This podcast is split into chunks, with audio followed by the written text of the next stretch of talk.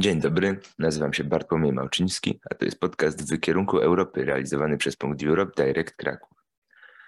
A gościem podcastu będzie pan Michał Piegzik, doktor nauk prawnych, absolwent Uniwersytetu Wrocławskiego, samodzielny badacz na Tokijskim Uniwersytecie Metropolitarnym, dwukrotnie nagradzany stypendium japońskiego Ministerstwa Edukacji dla zagranicznych naukowców. JASSO w latach 2016-2017 oraz MEX w latach 2020-2022. Autor pięciu monografii i ponad 20 artykułów z zakresu wojny na Pacyfiku oraz dawnego i współczesnego japońskiego prawa cywilnego w języku polskim, angielskim i japońskim. W swoich badaniach koncentruje się na wykazaniu różnic ideologicznych i kulturowych pomiędzy europejskim i japońskim systemem prawa prywatnego z naciskiem na prawo rodzinne. Demokracja deliberatywna popularyzuje się i rozwija w wielu demokratycznych państwach świata. Wykorzystywana jest w wielu dziedzinach publicznych. Po katastrofie elektrowni atomowej w Fukushimie japoński rząd wykorzystał sondaż deliberatywny do szerokich konsultacji społecznych w kwestii przyszłości energetyki jądrowej w państwie. Proces spowodował poszerzenie wiedzy uczestniczących w nim obywateli w dziedzinie energetyki pochodzącej z atomu. Na podstawie zebranych opinii rząd Japonii zobowiązał się do wyeliminowania zależności od energii jądrowej do 2030 roku. Jak skomentuje Pan ten proces i jego wyniki? Mm, generalnie chciałbym zaznaczyć, że demokracja deliberatywna w Japonii ma dużo starsze podłoże niż tylko katastrofa, która miała miejsce w 2011 roku, ponieważ jest ona już bezpośrednio związana z tak zwanym aktem decentralizacyjnym, czyli ustawą, która została wprowadzona w 2000 roku, która przyznawała samorządom o wiele większy zakres kompetencji niż dotychczas miało to miejsce. E, no i ustawa ta zakładała, że obywatele będą przyjmować pewnego rodzaju pałeczkę od władz centralnych i będą sami troszczyć się o swoje otoczenie, o swoje regiony, które w Japonii są po prostu prefekturami. E, I tutaj e, ta katastrofa, która miała miejsce, to wielkie trzęsienie ziemi w regionie Tohoku, które miało miejsce w 2011 roku, troszeczkę przyspieszyło ten proces, ponieważ pokazało, że niezbędne jest zasięgnięcie opinii e, ludności lokalnej w zakresie usunięcia skutków tej katastrofy i uzyskania także informacji na ten temat, jakie, jakie są oczekiwania społeczne dotyczące dalszego rozwoju E, tego regionu. Tutaj jakby w ogóle pierwszą taką inicjatywą, którą podjął rząd japoński, bo to się wszystko dzieje, można tak to powiedzieć, na szczeblu lokalnym, czy nie do końca rząd, ale loka organy lokalne administracji publicznej, administracji, przepraszam, samorządowej. To było pierwsze spotkanie miało miejsce w 2011 roku w Hokkaido i dotyczyło food safety, czyli po prostu tworzenia, produkowania bezpiecznej żywności organicznej, w jaki sposób e, japońscy rolnicy zamierzają produkować tą żywność, E, i zamierzają ją dystrybuować pomiędzy regiony. Przyniosło to dosyć takie dobre efekty, więc w kolejnych latach powtarzano te projekty. No i tutaj tak właśnie w dzielnicy tokijskiej Mita był, e, było spotkanie dotyczące systemu emerytur, czyli jak obywatele wyobrażając sobie mm, reformę systemu emerytalnego w Japonii, co skutkowało właśnie między innymi reformą tego systemu w skali ogólnokrajowej, ponieważ część wniosków z tego wyciągnięto. W zakresie tego, co mnie pytałeś, Bartku, no to e, właśnie w, w sierpniu 2012 roku odbyło się takie spotkanie dotyczące dalszego wykorzystania energii e, nuklearnej, energii jądrowej i skutkiem tego właśnie jest obietnica rządu japońskiego o wycofaniu się z tego do 2030 roku. E, obecnym fazie można powiedzieć, że ta demokracja deliberatywna w Japonii ewoluuje bardziej w kierunku powiązania ściśle z regionami, czyli obywatele mają wypowiadać w poszczególnych kwestiach, aby stworzyć tak zwane e, mądre obszary miejskie, to się nazywa smart cities i tutaj w szczególności dotyczy to Tokio, gdzie zamierza wprowadzić się energię solarną w większości dostępnych miejsc, tam gdzie jest to możliwe. I taki sondaż odbył się, taka, takie rozmowy odbyły się w 2020 roku. Tak samo w Sapporo e, analogicznie, czyli biegunie północy, e, biegunie zimna japońskiego na samej północy odbył się w 2014 taki sondaż takie rozmowy dotyczące usuwania śniegu, czyli w jaki sposób miasto zamierza sobie poradzić z usuwaniem śniegu. Jak widzimy, są to takie rozmowy, które przede wszystkim mają na celu usprawnić działanie władz lokalnych i które mają doprowadzić do tego, aby rząd nie zajmował się problemami w skali mikro, tylko żeby zajmował się problemami w skali makro. I tutaj takim kluczowym, tak kluczowe używane są w japońskiej literaturze przejmują takie dwa kluczowe terminy. Pierwszy to jest sanka, czyli uczestnictwo. Zależy na tym, aby ludność uczestniczyła faktycznie w tych rozmowach i później realizowała te wytyczne, a następnie kyoryoku, czyli współpraca. Tu chodzi o to, że po prostu ludność ma ze sobą współpracować i ma współpracować z władzami lokalnymi, czyli jakby tutaj władze lokalne muszą też uwzględnić wolę ludności.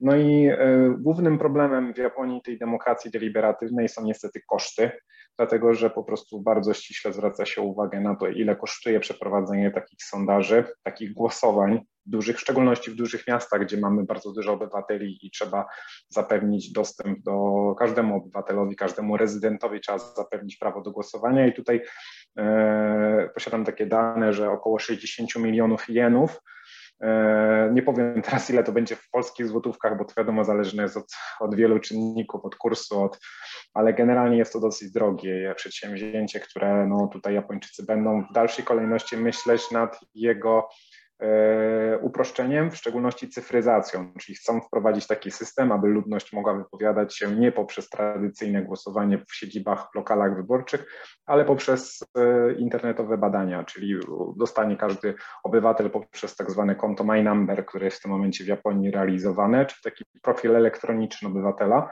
będzie miał możliwość zalogowania się do systemu i poprzez odpowiednie e, zakładki będzie mógł wypowiedzieć się w kwestii, która będzie aktywna dla jego regionu zamieszkania i ogólnie też w skali kraju. Czyli tak można powiedzieć, że zamierzają Japończycy to rozwiązać e, do 2000, no nie powiem 30 roku, bo 2030 rok to jest tylko i wyłącznie ten termin dotyczący e, likwidacji e, energii jądrowej, ale jak chodzi o, o, nie zostały w tym momencie podane szczegółowe e, informacje, do kiedy zamierza się to zrobić, dlatego że cyfryzacja ogólnie w Japonii idzie bardzo opornie i pomimo pierwotnych, hura optymistycznych raportów, koronawirus trochę przyniósł no, negatywne konsekwencje, które spowodowały, że japoński rząd w tym momencie musi trochę zweryfikować pierwotne plany i z pewnością przedłuży się ten projekt dotyczący cyfryzacji całej, całej administracji, w tym właśnie tej demokracji deliberatywnej. E, czy społeczeństwo japońskie otwarte jest na uczestnictwo w zgromadzeniach, panelach i innych procesach deliberacyjnych? Mm, w zależności od regionu. Nie można powiedzieć jednoznacznie, ponieważ zauważone są trendy, że w dużych miastach typu Tokio, typu Osaka, typu e, Nagoya, ludność bardzo chętnie uczestniczy, e, w szczególności jeżeli są to problemy, które bezpośrednio ich dotyczą czyli tak jak wcześniej powiedziałam, usuwanie śniegu, e, wprowadzenie energii słonecznej, solarnej, e, system emerytur i tutaj ludzie są bardzo zainteresowani. Należy powiedzieć, że również też w małych miasteczkach ludzie są zainteresowani, ponieważ czują wpływ, który mogą wywrzeć na kierowanie polityką w danym regionie. Natomiast należy powiedzieć, że mimo wszystko mm, stopień tego zaangażowania jest w przedziałach około od 30 do 60%, czyli też widać dosyć istotną grupę jest to takie trwałe, sztywne 40% ludności, które nie jest tym zainteresowane i jakby uznaje, że wystarczającym fakt jest uczestnictwa w wyborach ogólnokrajowych e, do parlamentu. E, no i tak naprawdę, oczywiście do władz samorządowych, bo też w Japonii są wybory samorządowe. No i niestety zastanawiają się w dalszym ciągu Japończycy, jak zachęcić ludność do korzystania z tej opcji, jaką właśnie jest możliwość do wypowiedzenia się w bezpośrednich sprawach ich dotyczących. Myślę, że to jest ten sam problem, co u nas występuje w dużych miastach w zakresie rad osiedli. Przynajmniej w moim rodzinnym Wrocławiu bardzo niska jest frekwencja do rad osiedli, mimo że one teoretycznie są najniższym szczeblem demokracji w naszym państwie i można powiedzieć, że dotyczą bezpośrednio naszego otoczenia, czyli naszych podwórków, naszych ulic. I tutaj no, frekwencje są tak niskie, że myślę, że 10% to byłby sukces, a jednak no, tak samo w przypadku Japonii, chociaż tam zdecydowanie dużo, dużo lepiej to wygląda niż w przypadku Polski. Co łączy państwa y, y, Grupy Wyszehradzkiej i Japonię? A więc tak, przede wszystkim należy sobie powiedzieć, że przede wszystkim łączą interesy ekonomiczne. Nie ma żadnych sporów ani politycznych, ani też nie ma sprzecznych interesów pomiędzy tymi pięcioma państwami, czyli z jednej strony Japonią, a z drugiej strony Polską, Czechami, Słowacją i Węgrami. Japonia utrzymuje dobre stosunki dyplomatyczne e, tradycyjnie z całą tą czwórką państw aczkolwiek tutaj należy sobie powiedzieć wprost, że najlepsze stosunki ma z Polską z racji na to, że Polska jest największym krajem i Japonii też najbardziej zależy na tym, aby utrzymywać z Polską te relacje i raczej strona japońska stara się nie mieszać do polskiej polityki i rzadko się wypowiada w kwestiach, które bezpośrednio nie dotyczą też strony japońskiej. Japonia generalnie co do zasady traktuje te państwa jako trochę, mm, nie chcę zabrzmieć źle, bo może to zabrzmieć trochę pesymistycznie, negatywnie, ale traktuje jako pole eksperymentalne, ponieważ zamierza i zainwestowała i zamierza w dłuższej perspektywie zainwestować środki finansowe, w szczególności w zakresie właśnie e, rozwoju przemysłowego, rozwoju technologii, czy to e, elektrycznej, elektronicznej, wszelkich branż e, motoryzacyjnych i tutaj z kolei Japończycy zauważają, że o ile Polska jest takim najlepszym, w sensie największym partnerem e, w ramach Grupy Wyszehradzkiej, to jednak mimo wszystko Czechy, jako państwo najbogatsze z tego regionu, posiada najbardziej rozwiniętą bazę do tego, aby były tam inwestycje japońskie. Więc można podzielić troszeczkę tę e, Grupę Wyszehradzką na e, aspekt polityczny i na aspekt ekonomiczny. Do tego jeszcze oczywiście do, do, dochodzi aspekt rozwoju społecznego, ponieważ Japonia też zamierza inwestować swoje środki głównie w państwach, które są praworządne, bezpieczne, które gwarantują przestrzegania prawa w zakresie w szczególności, w szczególności jak chodzi o realizację interesów prawnych, czyli pod tym względem musi być trwały system, e, wymiar sprawiedliwości. I tutaj niestety Polska w ostatnich latach dosyć słabo wypada w międzynarodowych rankingach, więc jakby strona japońska bardziej przychyla się do tego, aby inwestować e, właśnie w Czechach, czy na Słowacji, czy w Węgrzech, chociaż z Węgrami też to różnie bywa, więc można powiedzieć, że w obecnej sytuacji Japonia tradycyjnie utrzymuje dobre kontakty dyplomatyczne z Polską, aczkolwiek e, nie jest łatwo w tym momencie e, Polsce osiągnąć coś więcej niż w poprzednich latach.